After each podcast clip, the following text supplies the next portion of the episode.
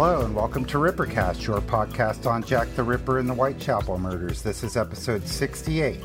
Is Francis Thompson Jack the Ripper? A one on one conversation with Richard Patterson.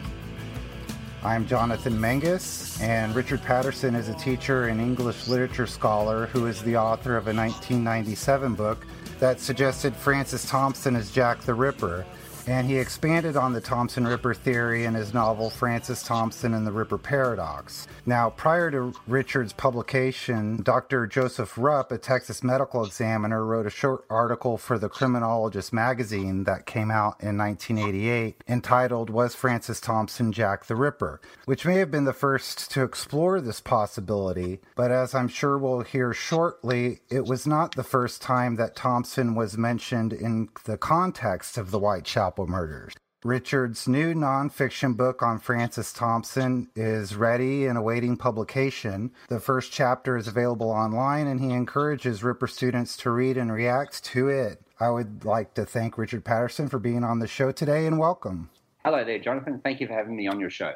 Thanks for being on. Now, you're in Australia, in Mullumbimby, is that how you would pronounce it? Yes, Mullumbimby, just outside Mullumbimby in northern New South Wales, up, up near the border of Queensland, near Byron Bay. Okay, not too far from Brisbane. Yeah, not too far, about an hour and a half. All right. Now, it should be noted that Richard and I are not strangers to each other. As many of our listeners will know, he's been a contributor to the Casebook and Jack the Ripper forums message boards for several years. And so we've gotten to know each other through those Ripperology outlets as well as in the numerous Facebook groups dedicated to discussion about the Whitechapel murders. So, as a disclaimer of sorts, I'd like to say that we are friendly acquaintances, uh, at least in the cybersphere. Now, that being said, I'm a skeptic when it comes to well known personages being named as Jack the Ripper for mainly the following reason. Out of the half million people living in the East End of London in 1888, only a very small handful of those were well known enough to have biographies written of them, and letters and manuscripts of theirs held on to for posterity in order for later Ripper researchers to study these people and draw parallels with their lives and times with what very little is known of the Whitechapel murderer. So, while today's podcast focuses on Francis Thompson's suspect candidacy for being Jack the Ripper, I will always be keeping in mind that as we hear about his no doubt very troubled life, there were, in addition to Francis Thompson, some 60,000 other East End residents living on the brink of starvation, crammed into shelters and lodging houses, suffering from addictions, diseases, and neglect whose biographies we will never know. So the odds, in my opinion, are against a known personage like Thompson being Jack the Ripper. And now, Richard, your article in the most recent issue of Ripperologist number 146, you give a good and succinct overview of your case for Thompson as a likely suspect for being the Ripper. Could you start us off by giving our listeners a brief uh, biography of who Francis Thompson was?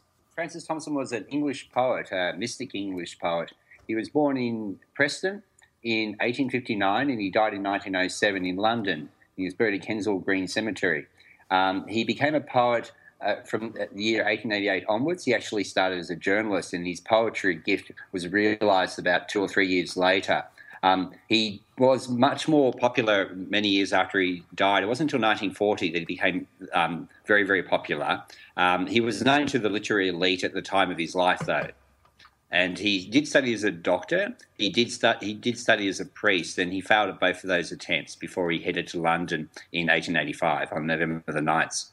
He, he had um, troublesome time in London. He when he didn't head to London, it was all on, on, aspirations to become a famous writer, but things fell through and he slowly drifted into destitution. Um, he'd already taken up a habit of laudanum, opium, that had been um, gifted to him by his mother when he had an infection when he was younger, and that became quite chronic, that addiction. Um, in 1888, he withdrew from the addiction, but it came back to him in about, about two years later.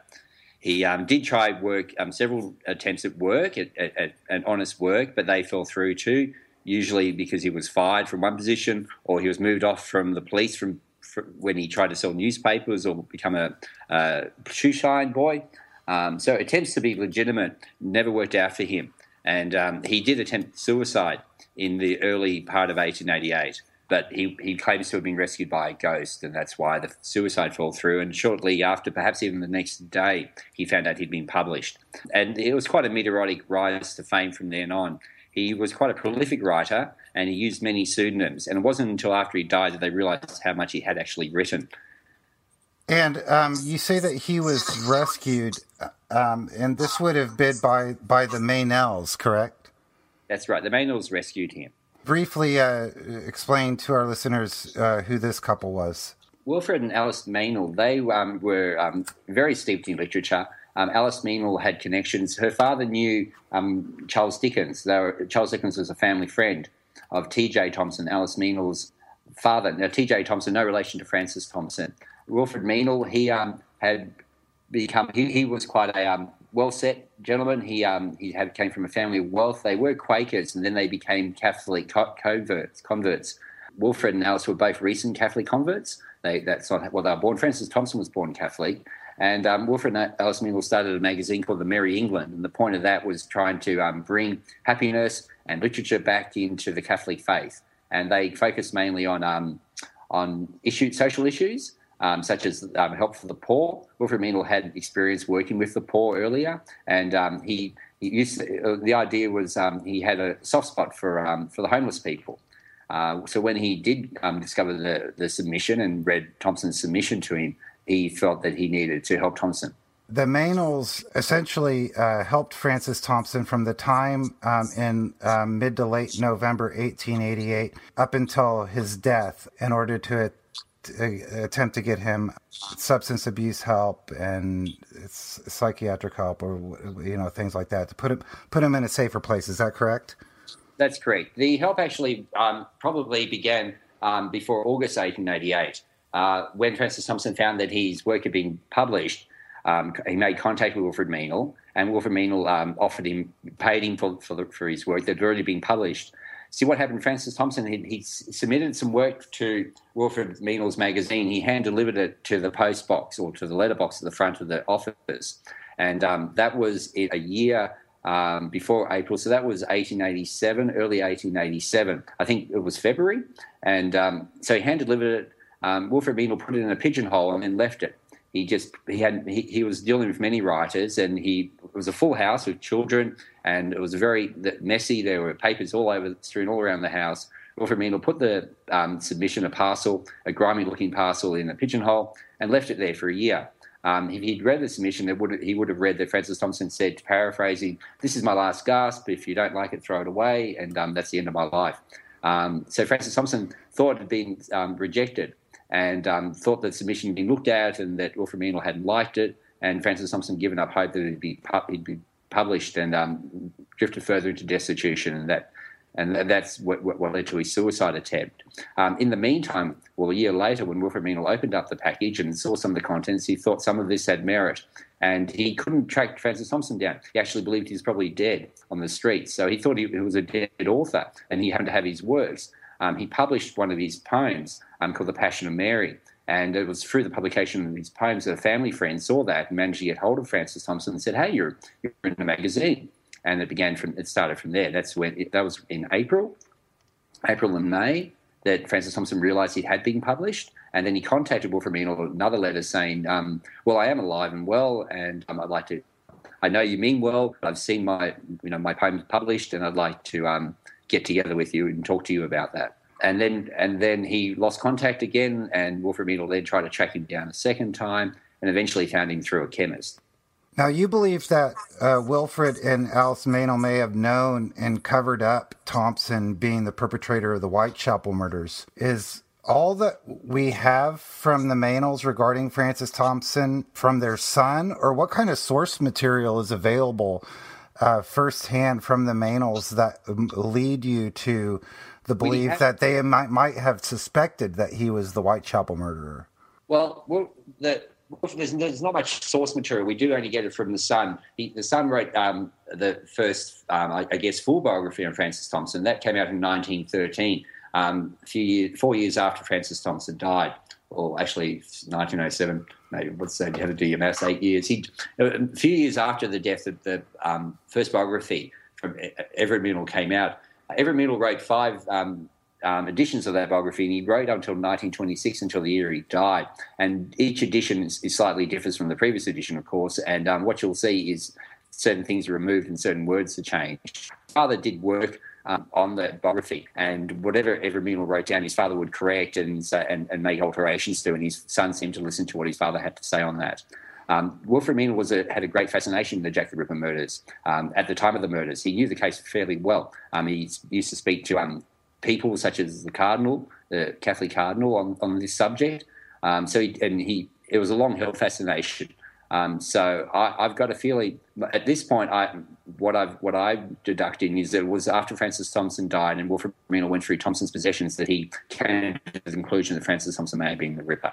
Um, but there were odd circumstances of control and, and conflict between Wilfred Meynell and Francis Thompson um, from the rescue until the time he died as well that indicates some sort of um, attempt to um, tailor his life or create a new image on what Francis Thompson was and, and bury the past. And as you had said, uh, Wilfred Meynell, uh, you say that he was interested in the, the Whitechapel murders. Um, and I've also read that he had some connection with the author, uh, the anonymous author of the Curse Upon Mitre Square, and then also with Belloc Lowndes, the author of The Lodger. Could you uh, tell us a little bit about that? Well, the publishing house that um, that the 1888 uh, Mitre Square story came from was the same publishing house that Wilfred Meynell used at the time. And do you suspect that he, same publishing house that? Pub- mm-hmm. Do you do you believe that he might have been the, the author of that? Or... Um, I, I, I, did suspect it, but I have reason to believe now the author was uh, the son of a historian at the time. Um, the name doesn't come to mind, but um, further research looks like the author of the Mitre Square was actually the, the son of a well-known um, medieval historian. So 1913 was when the Lodger came out by Belloc Lowndes. Now, um, the, the, publishing house that Belloc Lowndes used was a, was a publishing house that Wilfred Meynell worked for about two or three years later. And this publishing house was on the same street, about two or three doors down from each other. Um, Methuen Publishing, Wilfred Meynell's Merry England were right were, were on the same street. It was only about a hop, skip, and jump to it. And Wilfred Meynell did have connections with that publishing house. And it is interesting also that um, the complete works of uh, Francis Thompson were um, said to be the um, counterpart of the man made whole by um, a daughter of, the, of Wilfred Meynell. So you have this the first full account of Francis Thompson, um, his essays and all his poems at that point. A three volume work came out, including the Finis Coronat Opus, which is the, the murder story that Francis Thompson wrote, all came out the same year that you have the Lowndes work come out. Also, Wilfred Meynell was great friends of um, Belloc Lowndes' brother, Hilaire Belloc. They um, had adjoining estates in Sussex. Back to the uh, biography uh, of Thompson that was written by their son. And now he was the son was actually a child at the time uh, the, of the, the sorry. He was eight years old at the time of the Whitechapel murders. That's right. Okay. And so, um, clear this up for me. At what point do you think that the Meynells may have started to suspect that Thompson could have been Jack the Ripper? When Francis Thompson died in 19, 1907, and Wilfred Meynell became the literary heir of Francis Thompson, he went through Francis Thompson's possessions to get to pretty much start to archive it all. Francis Thompson didn't keep too much. He had a tin box, and in that tin box, he had some newspaper cuttings one of the newspaper cuttings was on the will of Maria Bloom. Now, this was big in the news in that year because Maria Bloom was a woman who was murdered for her money, and the murderer went to trial and he was found guilty. And um, he forged the will, so he, and he, I think, believe he poisoned her. He forged the will, and um, what got him on the trial, and this is the first case where handwriting analysis was used as evidence in court, enough to, making, to, to find this person guilty. And um, as you know, Jack the Ripper is said to have sent letters to the press. That's where we get the name Jack the Ripper from. And uh, I believe it was when Wilfred Meynell thought to himself, why would Francis Thompson, be fascinated a poet, have a, a great interest in to collect to keep newspaper cuttings on a court trial to do with handwriting, um, convicting someone? Thompson obviously was a writer, and the, and, and the person who wrote the Dear Boss letters wrote. And I believe it was that was the point that he connected. Also, there were a few odd things that Francis Thompson also kept, including a toy theatre. It was a cardboard theatre, and what he found out was that Francis Thompson had replaced the strings of the marionettes from this cardboard theatre with the hair from Wilfred Meynell's daughters, and had labelled those marionettes. And that was a bit peculiar as well. So I think I think at that point Wilfred Meynell began to con- make connections himself. He already knew quite a lot about the murders which had happened 20 years ago, and I think he then concluded that Francis Thompson may have been Jack the Ripper. Uh, because it should be noted that during the time when Francis Thompson was alive, he showed no violent tendencies uh, if I'm correct. And the Meynells had no problem um, with Thompson interacting with their children. And they also, on top of having the young son at the time, they had an older daughter who was um, married, but I sus- assume you know younger. So they didn't have any any issues with Thompson, you know, uh, as- associating either with Alice or or with their daughter or anything like that during his lifetime. No suspicions um, while he was alive. It, it, was it, not with the daughters, and he didn't show any violent tendencies to um, that, that, at all. Um, he was um, said that he could not harm a fly, was what Alice Meynell um, said to describe Francis Thompson. The children despised him, though. The children um, went from levels of despising him to tolerating him. It, it was said in the biographies by the daughters that when he, he wasn't the type of person when there was a knock on the door that they raced to the door to see. They pretty much kept clear of him. Alice Meynell um, pretty much um, was interested and she, uh, in Francis Thompson from the beginning, and she seemed to be welcoming. But soon after they became friends, soon after 1888, I, I forget the exact year. I think it was 1889. I think it was when he returned from the from the Priory in Storrington that there was a cooling off between Francis Thompson and Alice Meynell, and Alice Meynell refused to associate with him and refused to communicate with him, even in the same house. Francis Thompson wrote letters imploring her to um, um, resume contact. He uh, almost love-like letters. Alice Meynell had a, um, affection of many men. Many men admired her, and Francis Thompson was one of them. Um, and he was very, very non, um, felt very rejected by Alice Meynell. And although they resumed a, a communication years later, it was only ever on a um, professional level. It's only her reviewing his work. There was none of there was no um, personal communication between either of them after that time. Your contention that Francis Thompson is Jack the Ripper, or or that what you would call the insurmountable wealth of circumstantial evidence makes him not just another suspect, basically falls into the three criteria that you believe Francis Thompson fits. That he he had a hatred of prostitutes and prostitution uh, lived homeless in the East End of London during the time and was good with a surgeon's knife. So, could you discuss his association with uh, prostitutes?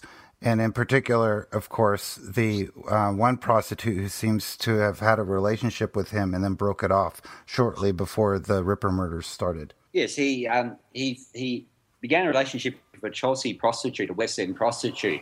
Um, this happened um, between the time that before he submitted his works to Wilfred Meynell and a little bit afterwards. And he was with her for, on and off for about a year. They would meet up and she would take him to her lodgings. And um, from what I understand, uh, the manuscripts and the poems that he submitted were prepared at her place.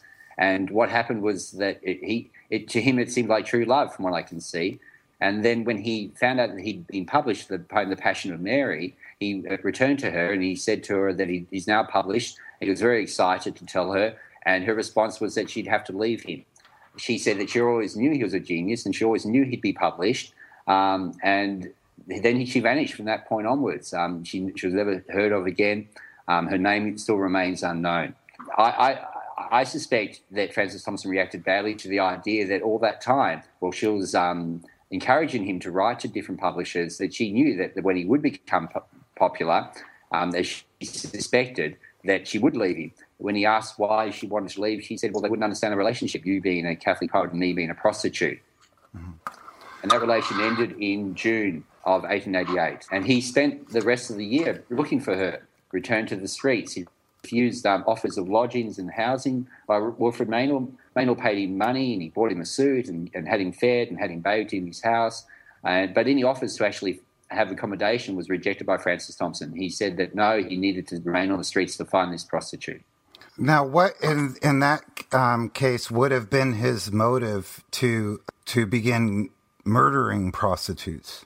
I think that the motive that he had in murdering the prostitutes was to to seek her out, to flush her out. I think primarily he, he wanted to um, connect with, with that type of person that he, he, he that, that, they represented to, to, him her. I think also he wanted to create a reign of terror, so she would come to him. She wouldn't go to him, but if she if he made the streets unsafe enough, she might return to him because he might be a way uh, a way out of that um, lifestyle.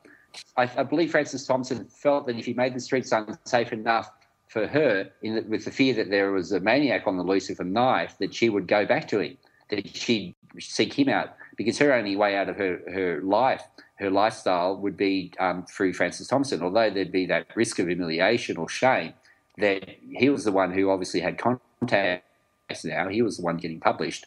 And I think he, he tried to engineer a situation on the streets. So she would she would be one of the many who, would who would get flushed out, who would re- refrain from being become a from continuing prostitution, and would go back to him. Also, I think he, in another subconscious level, he tried to find her in the women. Now, in the 1988 article by Dr. Rupp that I mentioned in my introduction, he bases his suspicions towards Francis Thompson on a 1968 biography of him by John Walsh called Strange Harp, Strange Symphony. And in that article that it was published in the Criminologist magazine, he mentions that he mentions that this biography contains a footnote in which uh, the author John Walsh uh, indicates that his belief that Francis Thompson remained on the streets um, to in a, an attempt to locate this Chelsea prostitute uh, as a cause and effect kind of thing because of the Ripper scare.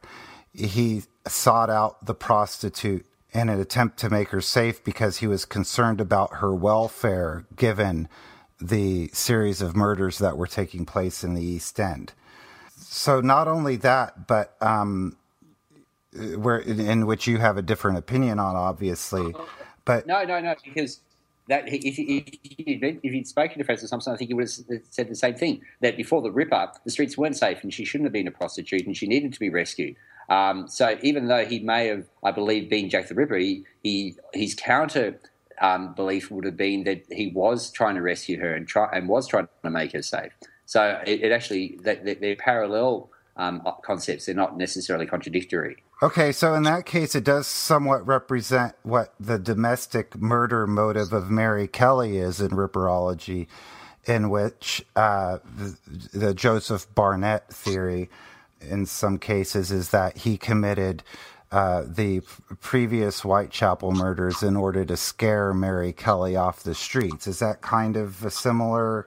Yes. Okay. So back to the Dr. Rupp article.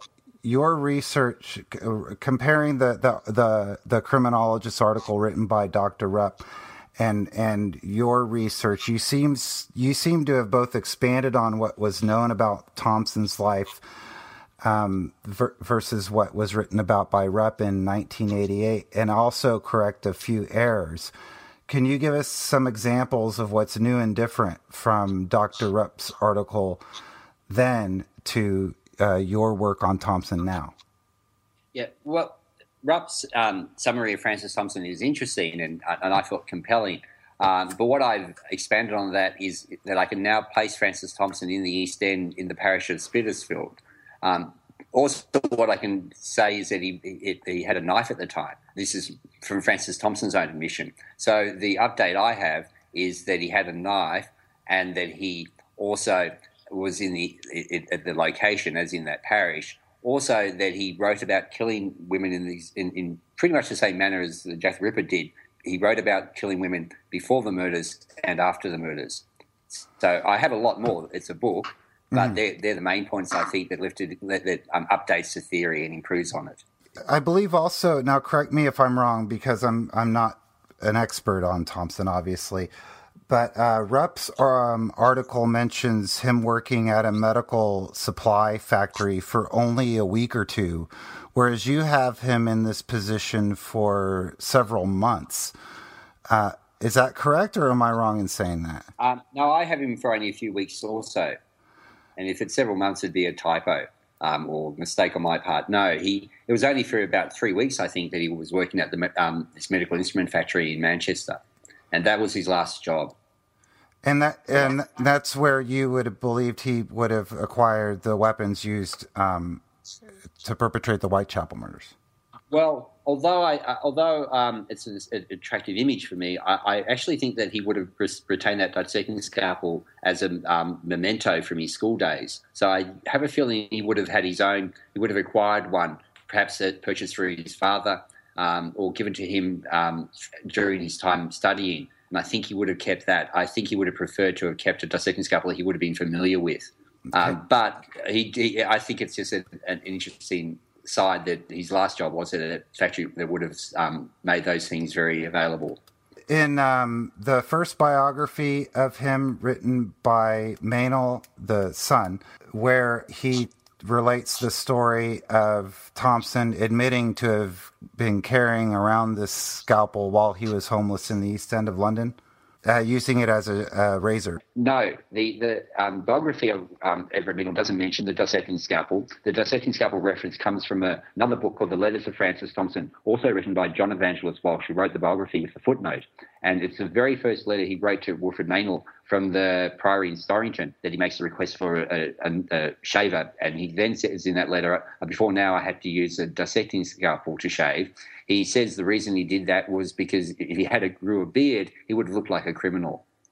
Now let's talk timelines and victims. Do you believe him to have committed all of the canonical five murders? Yes, I believe he killed all the five. I also believe he killed Martha Tabram but I don't. I, have only got um, some things that point to that as well. I've got a feeling Martha Tabram was one of the victims, and I believe he killed the other five as well, the Canonical Five. Okay, but um, then believing in the suspect candidacy of Francis Thompson then forces one into a victim list that's going to exclude the murders post Mary Kelly. So it, you would have to take out the assault on Annie Farmer and then the murders of Rose Mylett, Alice McKenzie, and Frances Coles, correct? That's right. Because Thompson was taken off, uh, taken out of the area shortly after the murder of Mary Kelly. That's correct. It was in the uh, mid-November that, that he was placed into the um, sanitarium into a private hospital, and he was there for six weeks. And then there was a uh, about three or four days, and from that, that then he was shipped off to the um, Priory in Storrington in the new year. Um, so he couldn't have, although it's attractive again that for me, there's I see a lot of um, connections between him and Frances Coles. Um, I don't believe he was in the area to have committed that crime at the time. He didn't return to London, I think, for a year and a half. You do suggest that, as you alluded to earlier, that he may have been the author of the Dear Boss letter. I, I, I suggest he should be um, seriously looked at as the author of the Dear Boss letter. Um, but as my book will show, it, it, it not have been. Um, if you look at the contents of the Dear Boss letter, there a number of things in the Dear Boss letter um, would be personal to Francis Thompson. Um, the reference to they say I'm a doctor now. Um, Francis Thompson had studied as a doctor and failed, and, and, and then you have the irony where he's a failed doctor on the streets, and now suddenly everyone's saying that the killer is a doctor. Um, also, the ha ha. If you on the Ripper letter, it's underlined the words ha ha, and it's used twice. Um, Francis Thompson's poem called "The Nightmare of the Witch Babies," which was submitted to Wilfred Meynell um, in in February of 1887. That poem has the words "ha ha" littered throughout it, and that's the poem about a lusty knight that wanders the streets at night, hunting down women and disemboweling them with a knife. And um, there's quite a lot, I believe, um, such as a leather apron. It talks about leather apron in the Dear Boss letter. Um, when he says the joke about leather apron gave me real fits. And Francis Thompson had a leather apron at the time as well. He, um, as well as using the Providence Row Night Refuge, he also was at the Salvation Army Refuge, which was in Limehouse. And um, Francis Thompson makes jokes about that, about he how he had to, how the leather apron was all the fashion those days, is what he joked about and then you got the Ripper joking about about a leather apron as well. Um, but the thing is, all the references in the letter, which um, can can you can almost see as a mini biography of Francis Thompson's days, were things that Wilfred Meynell would have known. Wilfred Meynell, when he first published Thompson's works and um, had first met Francis Thompson, there was not a lot that he knew about his life. But what he would have known would have been his relationship with the prostitute, would have been perhaps the leather aprons, um, would have been the fact that he'd studied as a doctor. So the information that was contained in the Dear Boss letter may not have been written, may have been known already by Wilfred Meynell or other associates very close to Wilfred Meynell. Also, is it not true that Francis Thompson wrote extensively of his experience as a homeless person in the East End of London, but those writings were destroyed after his death? That's right. Well, actually, they were destroyed before his death um, as well. What happened was he um, there was a relationship with a lady called um, Katie King, a um, up and coming writer who had also published in the Merry England. Her work was about the poor. She wrote very brutally and honestly about conditions of the poor, so, and she used language which the poor would understand. And um, she was getting quite a um, a reputation as a bit of a, I guess, a socialist, a bit of a radical in her work and her mother disapproved. Her mother thought it wasn't quite becoming of a lady to write in such a manner. Um, Francis Thompson ha, um, had an immediate attraction to this woman, and they associated with each other. And he tried to woo her, but Wilfred Meynell stepped in, wrote to the mother, and said, "You shouldn't have your daughter associate with Francis Thompson." He encouraged the mother to burn any letters that Francis Thompson sent to Katie, and um, encouraged Francis Thompson to burn Katie's letters as well. Um, Francis Thompson was very distraught um, with Wilfred Meynell's um, um, interjection and um, control of the situation. And um, Wilfred Meynell said, well, perhaps what you might want to do is to let vent out your frustration by writing a memoir, like a De Quincey type confession of your time on the streets. Francis Thompson spent a few months putting everything down on paper, handed it to Wilfred Meynell, who took it and then threw it in the fire. Okay, and you mentioned De Quincey. He was a huge fan of De Quincey, and um, some would say emulated a lot of Thomas De Quincey's writings. Uh, what do you say to the argument that the genre of decadent poetry that Thompson was uh, the author of did lift themes that were pretty common in uh, decadent and symbolist poetry of the late 19th century that may not have related directly to his life experience. Um, okay, well, um, Everard Meynell in his biography on Francis Thompson, he said he talks about this um, admiration of um, Francis Thompson to De Quincey. He says that um, De- Thompson saw De Quincey as an older brother. De Quincey died in Manchester in 1859, and Thompson moved to Manchester after being born in 1859 from Preston. Um, Alfred Meynell said, sorry, Everard Meynell said that um, what Francis Thompson did was take De Quincey's work and improve it by rights of succession. Um, so there was this parallel in writing style, and also De Quincey had this relationship with a prostitute when he went to London. Also, De Quincey um, took um, laudanum as well as Francis Thompson. So there's a lot of parallels in their lives. Um, the what I see though is when I've read the works of De Quincey, and De Quincey, of course, wrote about Whitechapel. He wrote about um, the um, Macmahon murders um, in 1811, and he talks about those murders of the family there um, with the use of two instruments, one being a ripping hook. And um, so De Quincey had this idea, had, had, wrote about murders, also had an interest in the East End and Whitechapel. Now, Francis Thompson, he wrote to Wilfred Meynell and he made two interesting claims about his work. And one claim he said was that um, my poetry is actually a diary. Um, it's based on real life events. He said, What I write is what happened to me. That's what he wrote to Wilfred Meynell. He also wrote to Wilfred Meynell and said that when I write my things down, I'm writing a confessionary. It's a confessionary that's far more intimate than your sacerdotal one, meaning what I'm writing is actually even more true than what you might even say to a priest.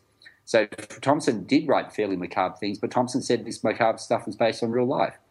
And back to uh, placing Thompson at the actual murder scenes, do you happen to know how tall he was? He was he was um oh, I have to um, translate centimeters. Um, I'm 180 centimeters. I think he's about 175 centimeters. I think that makes him about five foot two inches. He he was on the short stature. Um, I didn't. Get, I've never had an exact measurement of Francis Thompson. I do have a group photograph of him when he was in at um, Owens College, where he studied as a doctor, and you can see from that photo he's a little bit shorter than most people. Um, he walked with slumped shoulders, so he usually walked um, appeared shorter than he even was, um, but he was shorter than the average person, and he was um, and thin, thin of arms and legs as well. So he was sh- he, he was a short person, but not profoundly short. Um, I think about maybe two or two inches shorter than, or three inches shorter than, than the average person. But it'd be interesting to to get a lineup with the other suspects. I'm interested to know. You know, obviously he's very. Um, we could actually find out exactly how tall he was. Well, the the uh, gentleman who is seen um, at the entrance to Church Passage with Catherine Eddowes was reportedly just uh, two or three inches taller than she was. Mm. She was five feet tall. So if Thompson was five two, five three, then that would fit. But there's a photograph of Thompson with a full beard, and it is said that that might have been a photograph that would have resembled what he looked like in the East End. Whereas the the granted witness eyewitness descriptions, of course, in the Ripper case are kind of all over the place. But I don't recall off my top uh, off the top of my head any witness to identify a gentleman with a full beard and mustache. Um, That's which that, uh, right. Which is, I, I, I, go ahead. Yeah, I, I, from what I'm looking at, um, at, at, at trying to study that particular aspect, it seems to me that Francis Thompson, um, in August, he tried to clean himself up. So by the end of August, if you'd met Francis Thompson on the street, he probably would have um, been cleanly shaven um, and looking quite dapper. Um, and but as the time passed, he would have he, he, the whiskers grew and he allowed himself to grow a beard. Um, so it would have been um, um, a moustache and would have been a short crop beard or longish by November. So I believe, and that was I, I, I Francis Thompson was in the theatre um, and and enjoyed the theatre. He had that toy cardboard theatre. He was a um, child actor, and uh, and he was interested in in that side of things, that sort of um, the dressing up side of things. And I've got a feeling that Francis Thompson, I believe, was clean shaven. He made himself as presentable as he as he could under directions from um, Wilfred Meynell. And so in August, he would have been clean shaven. Um, and I believe that he grew a beard through the next few months. Um, when he was hospitalised, I think they would have shaved him again, and um, and they wouldn't have. And so he wouldn't have shaved himself during the hospital. And then I think when he was in the monastery, he would have allowed his beard to grow even further, and the full beard would have been on him by the time he returned to London um, in 1891. And, and I think that the that, that the fact that he went from clean shaven to whiskers and then beard slowly through those months is why we see conflicting statements on what on, on the on the beard or um, status of the of Jack the Ripper from different eyewitnesses. And I think Francis, Thompson would have uh, made use of that, as in he would have um, used that as an opportunity that conflicting statements to not be noticed. Okay, and go along to the murder of Mary Jane Kelly, um, the witness statements that we have available in that murder case. Uh, do you believe that he, he may have been Astrakhan man, or uh, how how in your mind um, did Francis Thompson involvement in that murder go down? I, it, pretty much, it's a, apart from the Astrakhan, which is the irony. Um, Francis Thompson pretty much fits the description down to the gold chain. Um, he would have um, he, the parcel, it says that that man carried a parcel. Francis Thompson carried a parcel at the time. Um, they called it his fish basket. And um, pretty much it was um, a, a, um, straps which carried books, and but it was strapped up in a way where it almost looked like a basket. And he kept that on a, on a, on a, on a like a leather strap. And, and he carried that at the time. Um, so from the parcel, the gold chain, the, the, the, the description of the whiskers, pretty much I, I, could I could bring it up on my computer. I could read out show you the matches, um, but not the Astrakhan. The Astrakhan is um, I understand it's um, wool from um, the um, sheep's fetuses. Um, that's the material, and it's not something that he wore. But he did wear a long coat. He had a coat purchase in August with the with the money, and he kept this coat pretty much all his life. And he was known quite well known for the long coat that he'd wear even on the hottest days, a dark brown coat. Um, so the, the, I, I see a lot of parallels between that that witness by Hutchinson um, and also um, Francis Thompson's description. I see several connections, but not the Astrakhan. Okay, another one of the arguments that people will make against uh, Thompson being the Ripper is just his general overall health in the autumn of 1888, suggesting that the man was just not strong enough physically to have perpetrated the Whitechapel murders, given the condition he was in when he showed up at the Meynells house. Uh, would you uh, like to address uh, what you believe uh, his uh, physical abilities would have been at that time? When he um, approached the Meynells house, which is in, in April of 1888, he would have been quite poor condition. He would have had to have survived um, quite a lot of time on the streets but he also did have the lodgings for the prostitute to stay in. Um, soon, soon after uh, meeting the Meynells, he began to attend dinners and he began to be fed by them and washed, new clothes given to him. Um, as a medical student, um, a major, uh, a high physical physique or high physique was um, a major requirement of being on, of the course. Um, because study of anatomy and working with corpses was and, and dealing with um, lifting and cutting was something he had to do every day, and because there's a, a lot of practical application of studies, they accentuated um, um, less bookwork and more actual practical in the in the um, mortuary as study. And so you had to have a high physical strength to even be a doctor, and he managed to do that for six years. Um, he also um, his jobs were book, delivering books all around London. He also did some work in, in the army, um, but he was said not to be fit from that due to uh, his chest, the size of his chest. But I've understood from reading biographies it's because he failed in drill. He just didn't want to do the drill that they had there is talk about him being exhausted, and he was admitted to the sanitarium for exhaustion in mid November of 1888. Um, but there's no account for what made him so exhausted because from pretty much April to November, he didn't have to um, beg for money. He didn't have to do anything for money. He was already getting paid for his work. I wonder what kept him so. What, what kept him? What made him exhausted? You know, what made him plumb exhausted um, um, by say November the fifteenth? That um, didn't make him exhausted beforehand. He survived winters on the streets of London. Seemed to not have any um, problem. There was no um, account from him of him being hospitalised or him being too tired to survive on the streets. Yet when he's being well fed, when he's getting paid money, something happened that made him exhausted. Now, um, if you'd spoke to Wilfred Meynell maybe at the time and without any mention of the Ripper, he would have said, oh, well, he's walking down the streets all night looking for his prostitute. Of course he's going to get tired. He's constantly on the streets at night, walking, pacing the streets with his, you know. So I, I, I find it strange that people do talk about him exhausted because I think he was, but I don't think I don't see any other reason for it because he honestly was being fed now and he had money. Yet he managed to survive quite well on the streets for years before that. And he was strong enough to be a doctor, to study, you know, hard surgery study, working in the infirmary, which is a busy place for year after year after year after year. Now, you had mentioned uh, him walking the streets all night um, looking for his uh, Chelsea prostitute. In back to that uh, 1968 biography of him by John Walsh, the author in the footnote um, on that section about um, his connection to the Jack the Ripper murders suggests that it's likely, uh, it's not out of the question that Francis Thompson would have been a known figure to the police, and he could have even been stopped and questioned um, about the uh, Whitechapel murders. Do, is it your opinion that that that could have happened? That he did come under suspicion, or he might have been stopped and questioned, or are you under the impression that Thompson was the type of character who would have uh, easily slipped away undetected?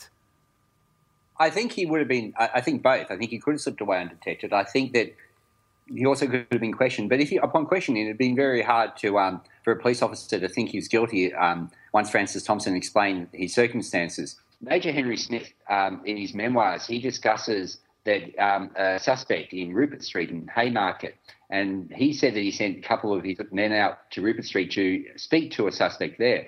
And the reason that person was, was suspected was that suspect was an ex-medical student. That suspect had had a mental breakdown, so was was said to have an unsound mind. And that suspect was known to be passing off coins to prostitutes um, that were of the wrong value. That this suspect was polishing coins and and trying to um, pretty much cheat the prostitutes and tempt them into the dark shadows.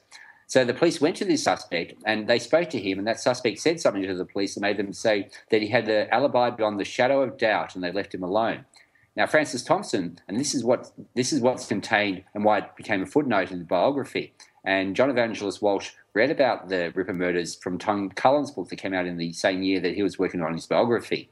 And that suspect um, happens to parallel Francis Thompson. Francis Thompson worked in Haymarket earlier. Francis Thompson was an ex-medical student. Francis Thompson had a mental, uh, mental breakdown in 1882. Francis Thompson has his own story about switching coins. He has a tale to tell on that himself, um, where um, he picked up some coins in a roll in the gutter that he thought were just um, farthings, and then they turned out to be sovereigns. Um, so you've got a Francis Thompson, a coin switching story person, an ex medical student, a person with a mental breakdown history.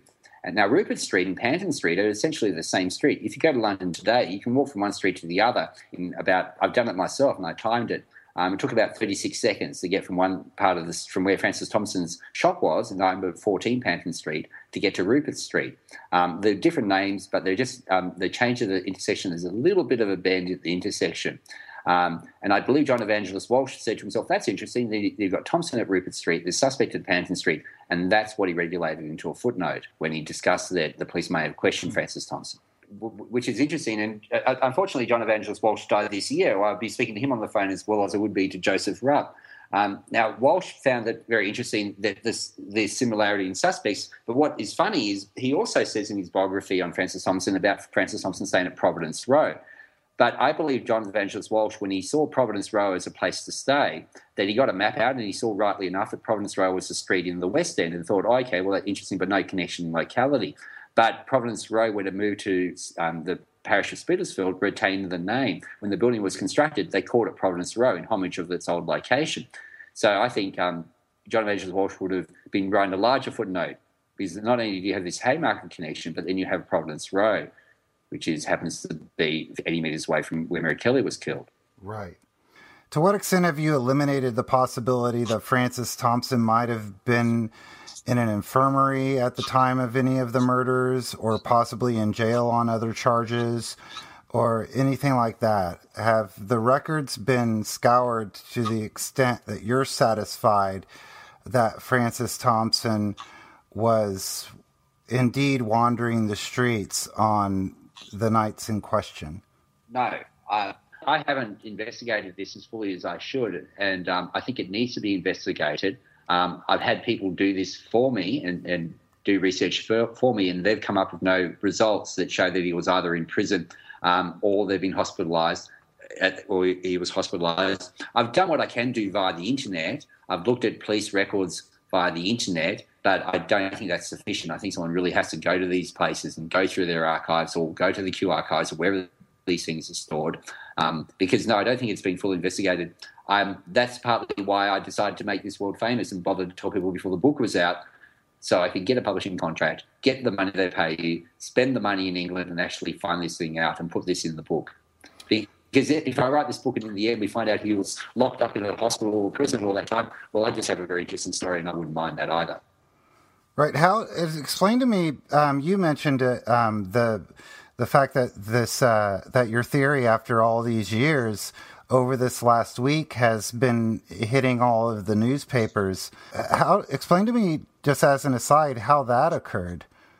How did how did well, uh, suddenly Fran- Francis Thompson as Jack the Ripper become like a viral news story?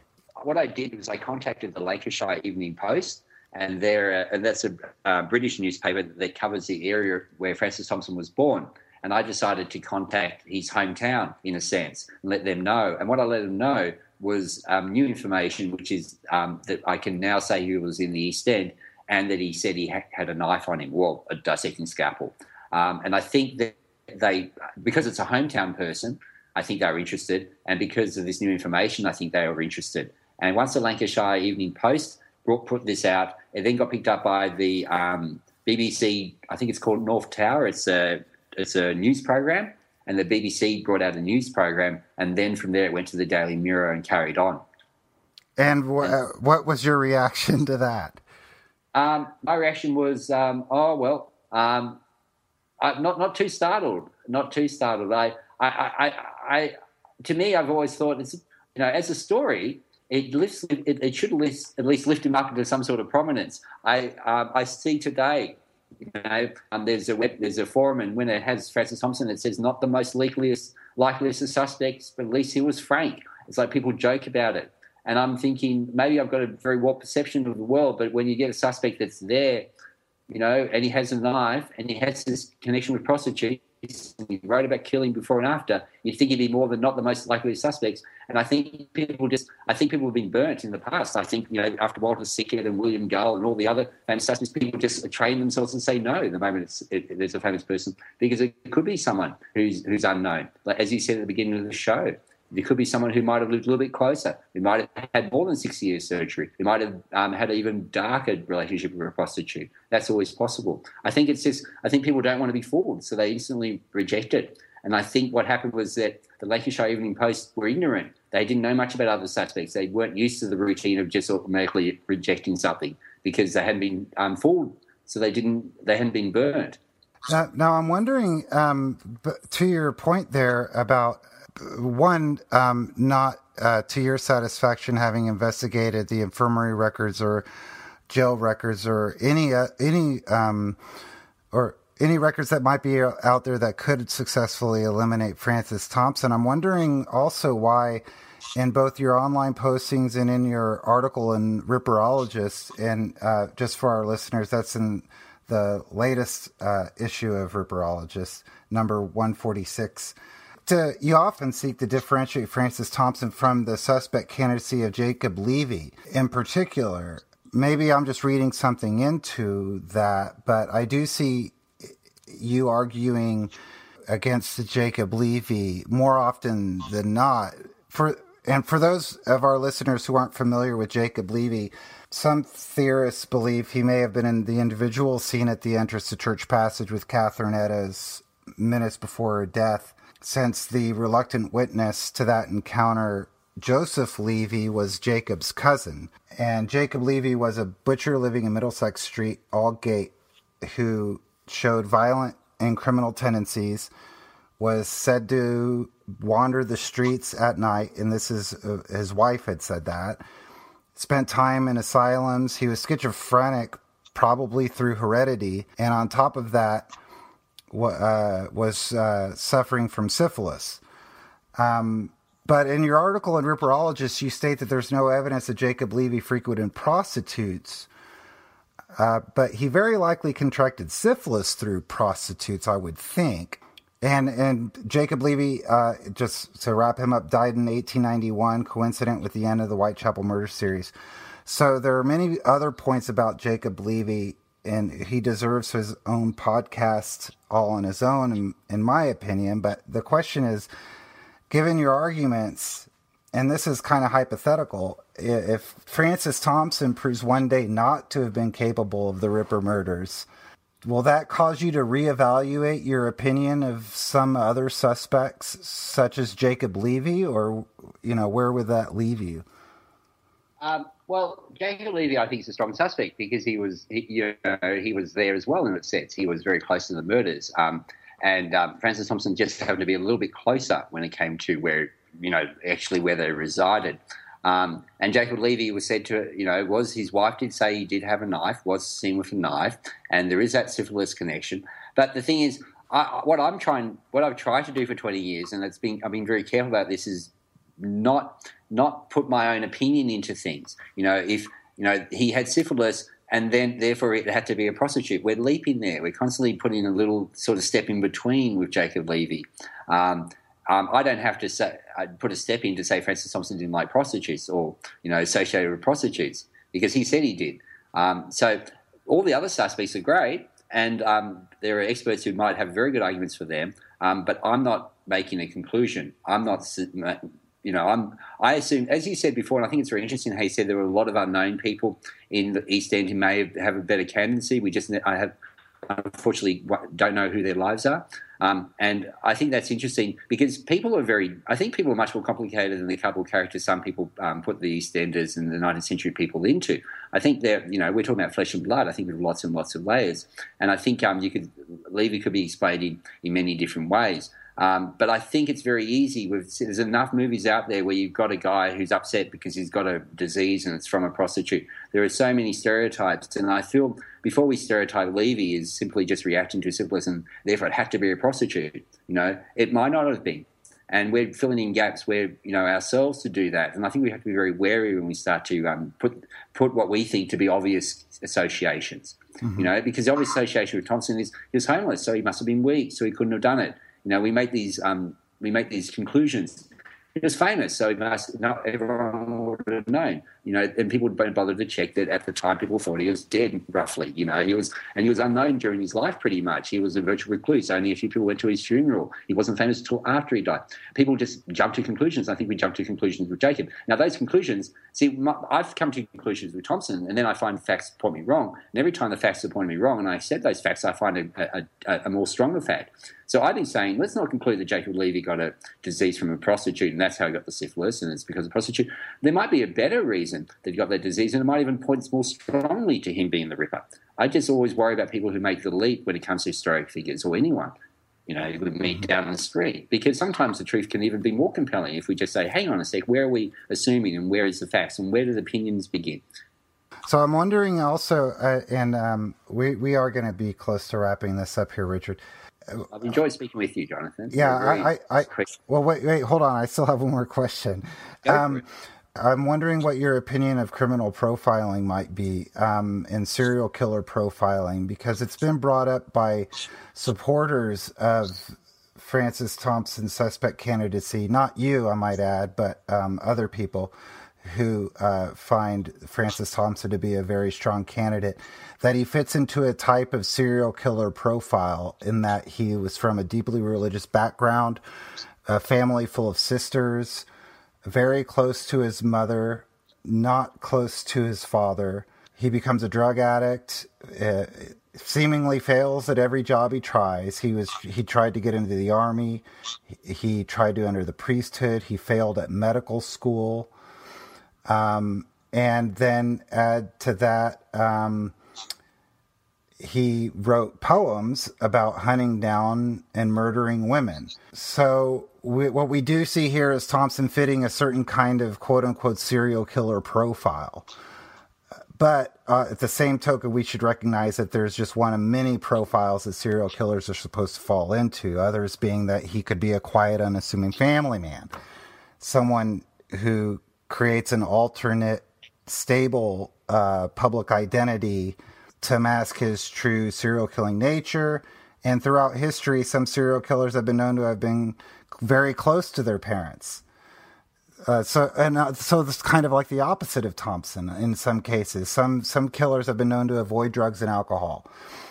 Uh, there's a serial predator, uh, sexual predator, multiple murderer up in Canada, Russell Williams, who is a highly decorated member of the Canadian Air Force um, Robert Hansen in the United States uh, in uh, Alaska was a police drill instructor. So fitting one serial killer into one profile is problematic, in my opinion, since we know that there are serial murderers basically from every walk of life. So I'm wondering what your if you do view Thompson at, at, and his background, um, as fitting into a certain kind of profile of serial killers, or do you dismiss uh, uh, profiling altogether?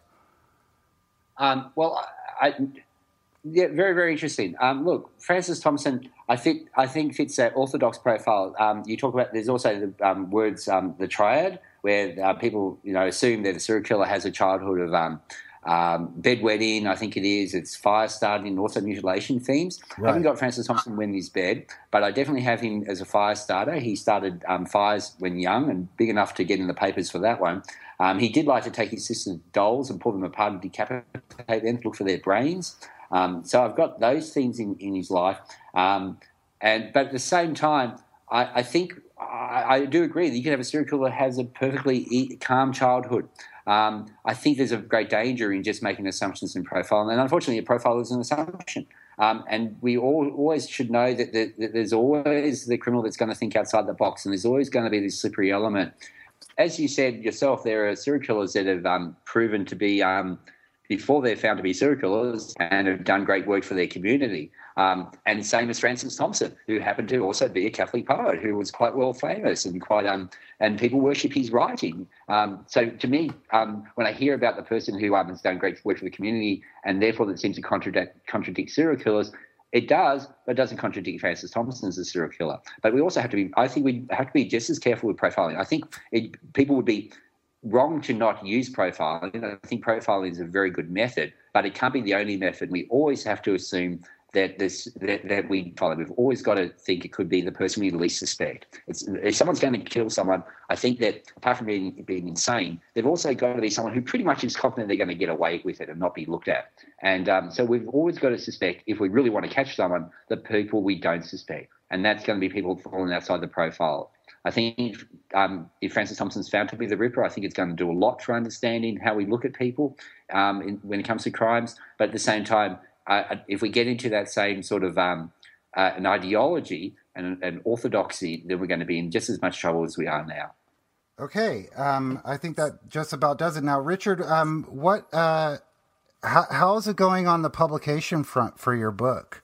Haven't heard a word. Keep on getting newspaper articles. Um, I, I, have written to a couple of um, agents, um, but the, all the websites say give us six weeks to get back to you. Um, I'd love to get a publisher. I've got this book almost done. I've got like two or three chapters I haven't written, but I'd like to consult before they're done because I want to have a good book. I want to answer questions such as you've asked about, you know, checking records and, and, and really into bottom of a lot more research. There's a lot more research I want to do, and I'd like to return to England to do that.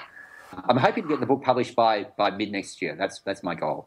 And in the meantime, as I mentioned in my introduction, you're, you, you do post on the casebook.org website quite frequently when someone comes up and asks questions. Uh, yeah. And um, and I believe you're you are on JTR forums as well. Um, That's right. And uh, of course, you have a Facebook group, Thompson Ripper. Yeah, I think it's Thompson Ripper, so people can talk about Thompson Ripper Group, Thompson Ripper Group, and people they can join and they can ask questions about Francis Thompson or Jack the Ripper, and it's just a place where I say he's a person of interest. Right, and you do have a link to the first chapter of your book available, and uh, yeah. you have uploaded um, quite a number of documents. You have timelines, maps, the uh, Dr. Rupp article we've been discussing.